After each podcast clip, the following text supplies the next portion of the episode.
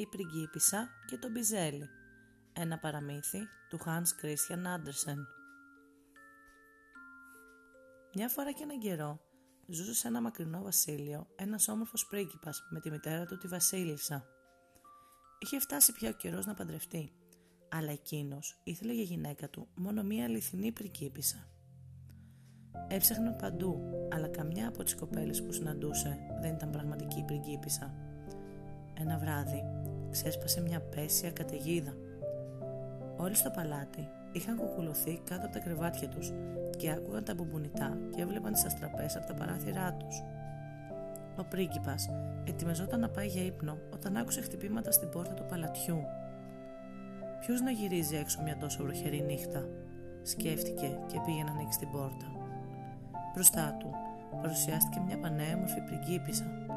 Αλλά φαντάζεστε σε τι κατάσταση. Ήταν μουσκεμα, το νερό έτρεχε από τα ρούχα της και τα γοβάκια της ήταν γεμάτα λάσπες. Είμαι μια ψιου, πραγματική πριγκίπισσα και χάθηκα ψιου στην καταιγίδα.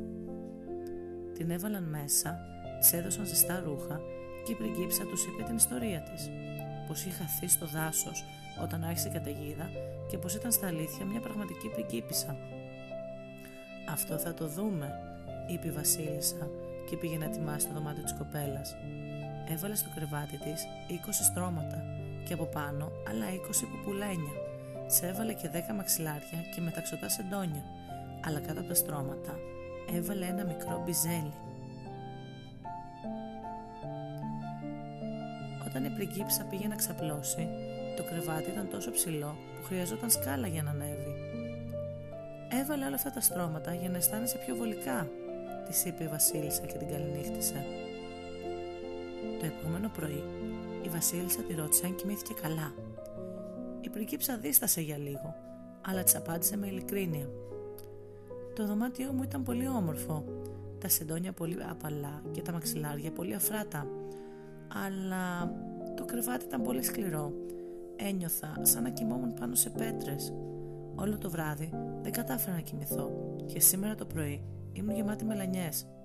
Πέρασα μια πολύ άσχημη νύχτα. Τότε η Βασίλισσα και ο πρίγκιπας κατάλαβαν πως η κοπέλα ήταν μια αληθινή πριγκίπισσα. Μόνο μια αληθινή πριγκίπισσα θα μπορούσε να είναι τόσο ευαίσθητη ώστε να ενοχληθεί από ένα τόσο δαμπιζέλι κάτω από 20 στρώματα και άλλα τόσα πουλένια και ο πρίγκιπας αποφάσισε να την παντρευτεί, όχι μόνο γιατί ήταν μια πραγματική πριγκίπισσα, αλλά και γιατί την είχε ερωτευτεί από την πρώτη στιγμή που την είδε και εκείνη το ίδιο. Ο γάμος τους γιορτάστηκε με χαρές και πανηγύρια και κράτησε τρεις μέρες και τρεις νύχτες. Και αν ταξιδέψετε ποτέ και αποφασίσετε να πάτε στο παλάτι του πρίγκιπα, ζητήστε να δείτε την κάμαρα της πριγκίπισσας. Εκεί, ακόμα και σήμερα, βρίσκεται πάνω σε ένα ποπουλένιο μαξιλάρι το μικρό μπιζέλι αν δεν το έχει κλέψει κανείς. Τέλος.